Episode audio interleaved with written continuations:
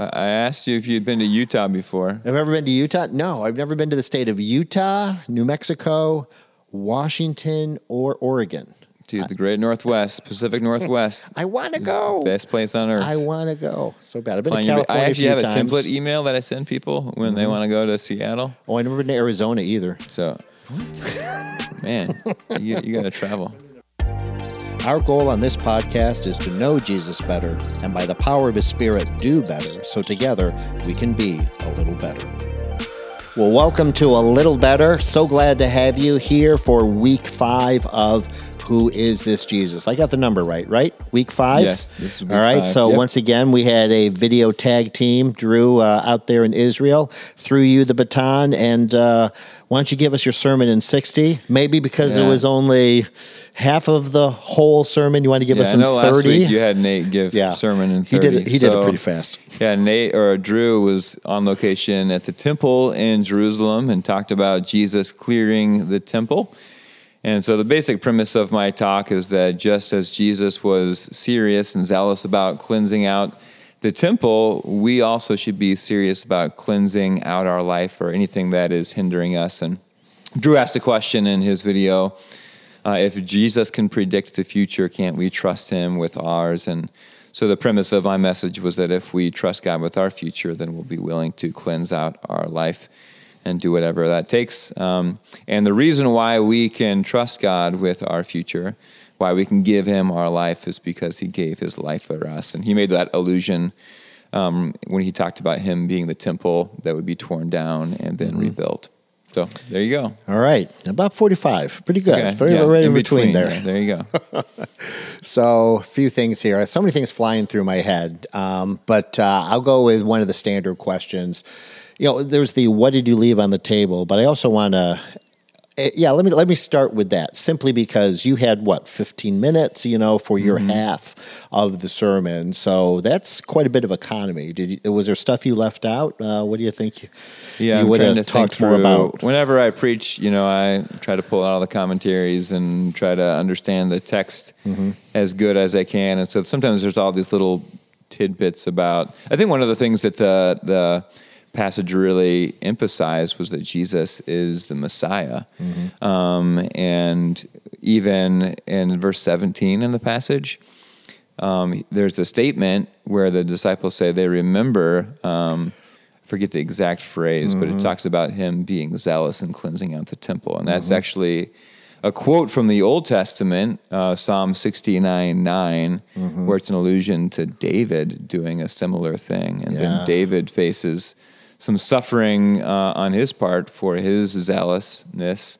Um, and in the same way, Jesus faces uh, the same suffering. And so that, that verse in Psalm 69 is a future like messianic foretelling of like here, here here's who the Messiah is going to be. And so when John uses that uh, quote from Psalm 69:9 when the disciples remember they're making that direct allusion saying Jesus is the Messiah. And then later in the passage when you get to Jesus talking about the temple being torn down and built up, you know, verse 22, then they're like, "Oh wow, this or verse 21, they, they realized he, this really was um, Je- Jesus was really talking about himself. So, Wow. so that's one of the tidbits uh, that I left out. Um, I think we're, we'll talk a little bit more about it, but there's a lot more I could have said about the temple Yeah. Mm-hmm. um, usage and fig, you know, that, that language. Well, maybe we can squeeze in week seven of Who is This Jesus? You can Yep. clean all that up.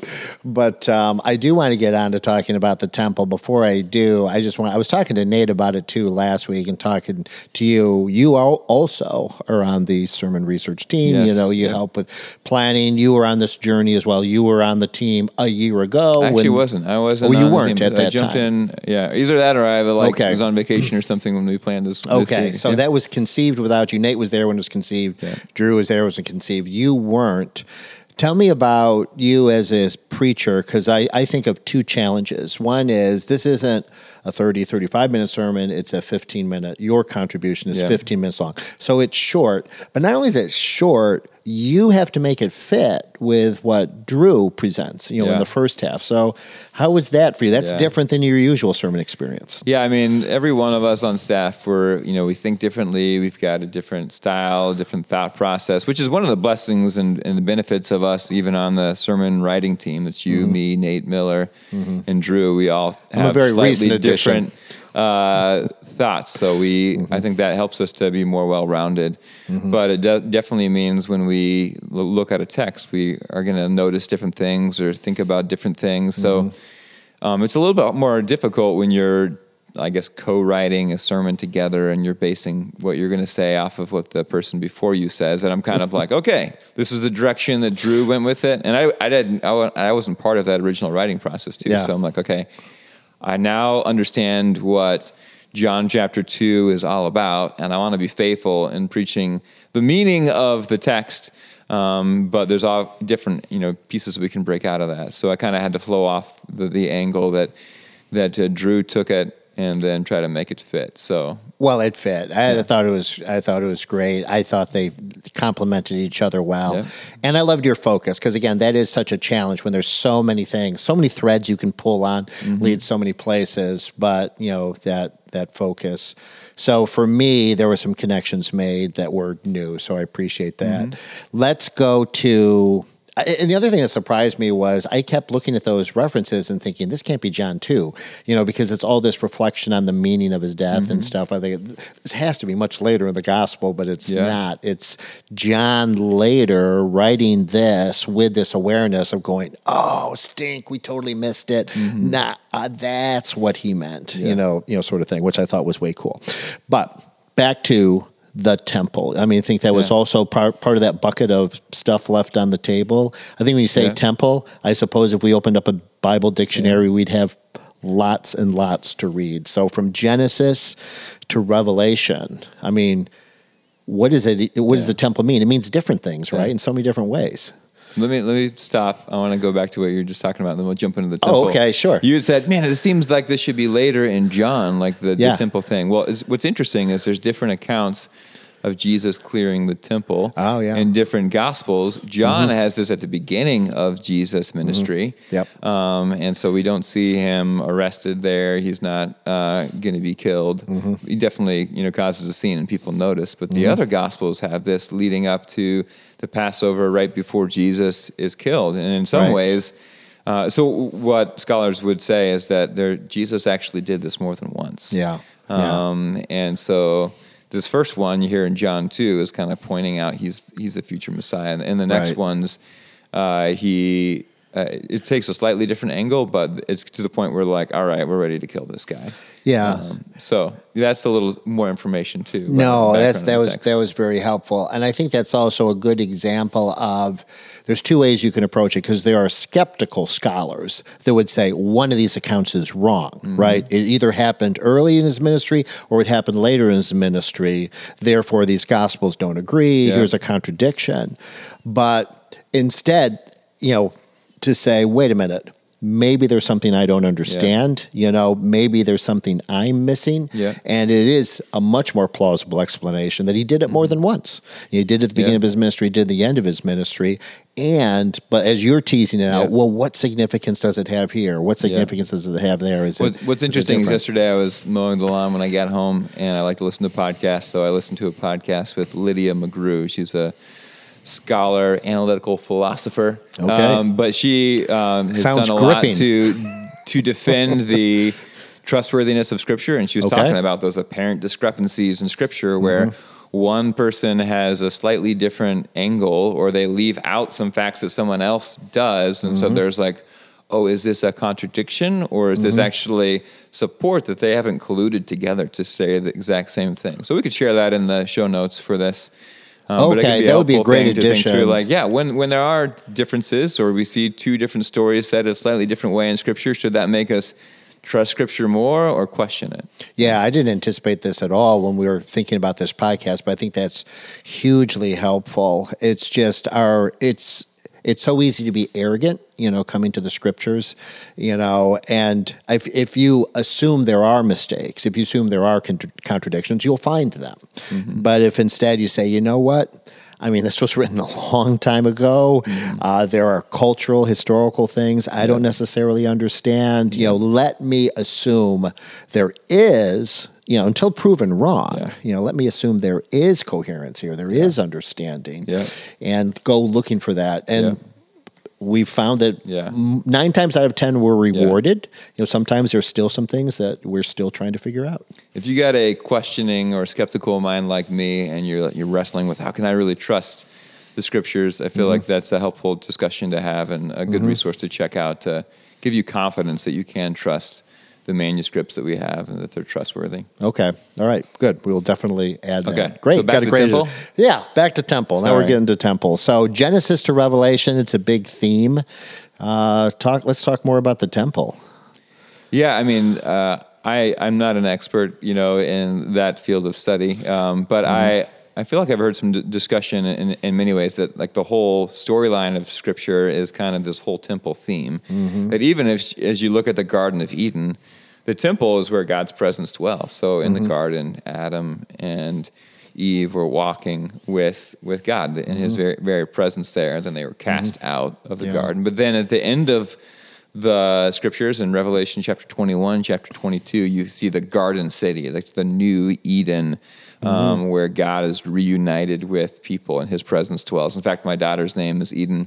I still remember when we were in the hospital. M- my wife and I are horrible at like deciding on our kids' names. We went into the hospital with three names, uh-huh. and three days after she was born, we hadn't landed on a name yet. So I'm reading through Scripture, and I remember reading through Revelation and Genesis about Eden being restored, and thinking like, man, I just was crying. I'm like, okay, Eden's it. We're gonna call her Eden. So was Eden on the list of three, or did that come later? Uh, Eden. Her name's Eden Aletheia. Okay. Her middle name Aletheia is the Greek word for truth. For truth, sure. Um, you can you can tell I like. We to, all got uh, that. Uh, you know, I took Greek in seminary, so so yeah, that's where her name came from. So, anyways, going back to the the temple language, we see kind of the idea of God's presence all the way throughout, um, and then God gave instructions for his people, his chosen people, to once they left Egypt, mm-hmm. uh, to build a place where he would dwell. It mm-hmm. was called the tabernacle. It's a tent, mm-hmm. and so for years they were traveling, and they had uh, this you know tent that they were using. Mm-hmm. Um, and it wasn't until they really got settled in the promised land and mm-hmm. their third king. So there was Saul and there was David. David yep. wanted to build a temple for God, but God's like, you got too much blood on your hands. So he had his son Solomon build yep. a temple. And uh, so then God um, established the temple in um, Israel, and that, that resided for about a thousand years. It was destroyed, like like 586 or something like that, and then mm-hmm. it was rebuilt. There's mm-hmm. in the passage that we read about in John 2 the people said, "You're going to destroy this temple, and like and rebuild it in three days." It took us 46 years to build that temple, and there's some question there about uh, the first time it was destroyed. It, it, had to be rebuilt. So was that the 46 years that it took to be rebuilt, mm. or actually in Jesus' day, uh, Herod, who uh, was like a Jewish leader, but also in uh, with Rome Mm-hmm. He spent some time not rebuilding the temple, but refurbishing it, and I think that took about 46 years. So mm-hmm. I'm not sure what that illusion was. So, anyways, yeah. it the temple. Um, so there was a physical place, yeah. geographic location for yeah. the presence of God, and so that resided in Jerusalem for mm-hmm. like 1500 years. And then when Jesus came, he predicted the destruction of the temple. And what's interesting is there's probably like some allusions in here to one, his body, which we see in verse 21 and 22, but not just that, but even to the actual temple being destroyed. Mm. And Jesus died somewhere around 30, 33 AD. Mm-hmm. Um, but 35 years later, 37 years later, the temple would actually be destroyed right. in Jerusalem. Mm-hmm. Not one stone will be left on on the next. Right. And all you have today, if you go to Jerusalem, is like a wall. They yeah. call it the Wailing Wall that's right. left over there. But that was, you know, Jesus saying like, my presence is no longer located in just this one building. Uh-huh. I am the presence of God. But one last note about the geography before we talk more okay. about later significance. But um, so Yes, they approached the Wailing Wall because um, the where the temple, you know, over that wall mm-hmm. is the Muslim holy place, oh, yeah. the Dome of the Rock. Now, if you guys look, go back and look at Drew's video again, I was impressed because they had shots of Drew in front of. If you've seen him in so many of these shots, there's this golden dome, mm-hmm. right, and uh, that's not, you know, a, a Jewish temple. Yeah. That is when you know Islam came through Jerusalem they built a mosque, yeah. the dome yeah. of the rock, over their holy place. Yeah. So for centuries now, it's been a holy place for Christians, for Jews, and for Muslims. A sense, of, a place of a lot of contention, tension. We were there nine years ago, and Nate Bantle and um, Dave Whiting and I, we tried to get in there with our equipment and and they they they were going through our bags and they I said was, I was on top of the Temple Mount and I was doing like a Facebook live stream yeah. on my phone of it. Uh-huh. and did these someone guys approach came you? after me. They're like give me your phone. Give me your phone. And I was like separated from the crowd. And I'm like uh, uh, I'm like trying to delete this thing. And uh-huh. then they're like let me see what's on your phone. Yes. and finally like the guide saw us and like kind of brought us in the group. And I'm like I mean you don't want to mess around there. They're not there's a lot of tension in Jerusalem you know, we're in a, it's actually uh, the possession of of the Jews, mm-hmm. um, um, but they are giving permission for to, to keep the tensions down for mm-hmm. uh, Muslims to have that be their holy it's place. definitely so, Muslims that police and protect yeah. that on top. The day the day we were supposed to go to the Temple Mount, I got sick. Karen went without me. I, yeah. I never made it. I never made it. It was two attempts. Never made it to the Temple Mount. Hopefully next year I will. We're going back to Israel, yeah. but. Um, but it was so tense for them. So again, that's why I marveled that they they carried off those shots. They were there was Drew on the Temple Mount, you know, with the background mm-hmm. and stuff. I just yeah. Wondered, you know, how how didn't, scary that was. But he got the shot. Away. Okay, so let's talk about the transition from the temple being a physical place for the presence of God, mm-hmm. but then there's further meanings for the temple with both Jesus's body mm-hmm. you mentioned, and then later Paul starts to describe our bodies, right, mm-hmm. as the temples of yeah. the Holy Spirit. And as different as those things are, you know, moving place, permanent place, Jesus' body, mm-hmm. our body, in every single case, we're talking yeah. about the presence of God. Yeah. So seems like the end of the story, you know, the goal is that we there's a way made that yeah. we can have the presence of God. And the only way that happens is we get sin cleared out of the way. Yeah, it's right? interesting, you know, uh, scriptures talk about Jesus, you know, Emmanuel is going to come. Emmanuel mm-hmm. means God with us. Mm-hmm. You know, when Jesus gave his great commandment, uh, great commission to his disciples, he said, "Lo, I'm with you always." You know, and mm-hmm. and very much right after that, then he sent the Holy Spirit, which you see in Acts two, the day of Pentecost. Mm-hmm. That you know, he in John chapter uh, 14 through 16, as Jesus is getting ready to to go to the cross and die, and he says, like, "Don't be troubled." You know. Um, when I go, like something much better is going to come. Mm-hmm. And so, what was interesting when Jesus was on earth, he was with his disciples, his presence was with them. But when he left, he sent the Holy Spirit who could come and be kind of everywhere present mm-hmm. inside of us, where Jesus, mm-hmm. you know, as a as God and man, he was like a physical human being. So, right in some sense, he was just located with the people he was with. Yeah, yeah. And the presence of God has always been a holy place, you know, no sin allowed. And to get to the place on the other side of the cross that mm-hmm. Jesus made a way that God's presence could actually be in us, mm-hmm. sinful people, mm-hmm. right? And yet yeah. we get to, yeah. you know, participate in the presence of God. All right, that was. Um, I love that deep theological discussion. uh, I do want to get to the practical side yeah, of it because your yeah. your message was kind of heavy, honestly. Yeah. I mean, you did. Jesus' conne- actions were pretty heavy. Yeah. you connected it to communion. Um, it was it was the loudest I've heard you on stage. I was laughing as you were describing flipping tables at the public market. Um, but uh, it, yeah, it's it's that zeal to cleanse the temple. I've always seen that but I love the connection you made, and I think that and the text does it. You know, it's really a zeal to cleanse sin and to cleanse it out of mm-hmm. our lives as well. And you came in with some heavy, mm-hmm. I thought, challenging. I mean, yeah. this was uh, this wasn't a feel good, warm, inspirational Christmas Eve kind of service. This was Yeah. what are you doing to deal with? Yeah. To talk about your applications and Yeah, I how feel we like might I be able to wanted do to them. come across heavy, but also like Jesus says, my you know burden is light. You know, come Yeah. to me, all you who Mm-hmm. are weary and heavy laden. So it's like it's it's hard things, but we Yeah. but he, he wants so much for us. He has a future prepared for us, and we have so much hope that he has provided cleansing by giving his us his life, so we can give it to him and trust him. Yeah, and I think we could probably talk more about like preaching and that, but I think humor has a way of slipping past our defenses. And I think about the same with Jesus telling stories that kind of slip past defenses, where people start getting caught up in the story before they realize the story is about them. Yeah. You know. So, but you talked about what was it? Three steps now for for application.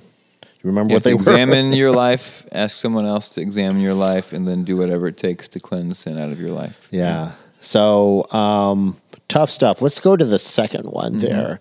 I mean, how did what does that even look like? Where do you find people to get in your business Yeah. like that? Where? wh- Yeah, that's that's a really hard thing. You know, it's one of the things that we've wrestled with as a church is like, where does confession of sin happen in the body of Christ? I mean, that should happen. We see that in Scripture, but we all know, like, man, sharing your struggles, sharing your baggage is really tough. Um, and so, ideally, like that would happen with people in our community group, but. Mm-hmm. It takes time to build a relationship with someone that you can mm-hmm. trust that much. In fact, we've talked about in the past we want to have healthy expectations about what the relationships we might experience in our group and that mm-hmm. where you might experience intimate relationships with people in your group i think sociologists would say it takes um, about like 200 hours to grow a very intimate close relationship with someone. And so to think like i'm going to hang out with people in my group you know two hours a week over a year that's going to be i don't know how many hours 50 hours. Um, if you don't do anything outside a group like it, it's going to take days you know or years probably to get to a point a place where you're like i feel like i can really uh, bare my soul to people. Um, in fact i think the sociologists say we only have like emotional capacity or relational capacity for two or three intimate relationships in our life where we really feel like okay i can share with you Right. All the things i'm wrestling with Yeah, and I think a couple of things about that, you know, because you think about modern American Mm-hmm. society, and we've seen the numbers where there's so many people who don't even have one Mm-hmm. person on that list, you know. And I, I'd say men struggle with it more than women on average. I mean, we both struggle, you know, women, eh, the whole, all, Mm-hmm. Yeah. all of us, all of us struggle. But I know that my wife, you know, she's just one data point, but she's she's far more intentional with relationships, and she she maintains them over time in a way better than me. And I think I know other guys who also just are a little challenged, you know, to you know Yeah. to be intentional and to be that close. But you know, um, it's going to be three to five at most, I think, of those you know close close friends. But even to have one or two, so that we're always encouraging people to go to community group. But community groups can be Mm-hmm. Yeah. bigger than that three or five, Yeah. and they're not all going to be your best yeah friend. sometimes you might find one really good friendship out of a group Mm-hmm. um, there's might be seasons where you're like i just i don't really connect with these people that much Mm-hmm. um, but hopefully after you're in group for a while you, you you do jive with a few people and you can Yeah. start hanging out and as you hang out as you share life together Mm-hmm. and uh, to be honest like the more you're honest with each other that accelerates your intimacy and, and comfort of saying okay i'm not alone you struggle too i struggle with the same thing Yeah, and I think you're probably going to find it's people in the same stage of life is very Mm-hmm. common. I know, you know, you're probably connecting with other, you know, others who also are parents with kids about. Yeah, the same yeah. age. Karen and I are empty nesters, and our you know right now the people Mm-hmm. we have a, another couple in group that we spend a lot of time with out of group both Yeah. empty nesters both in the same stage of life but um, yes community groups you know very few people are going to be, you know, in the discussion open up to 12 people in a room. Definitely not in a room, and even in a prayer time. If you got five guys, five women, like Mm-hmm. that's probably not going to happen. You know, on those nights when it's just like no one showed up but one other person, like Mm-hmm. maybe something that you. And if you start to jive, um, but oftentimes those conversations are going to even happen outside of the group meeting. Mm-hmm. They might be like, "Hey, I'm, I just need to meet up with you and talk." Yeah.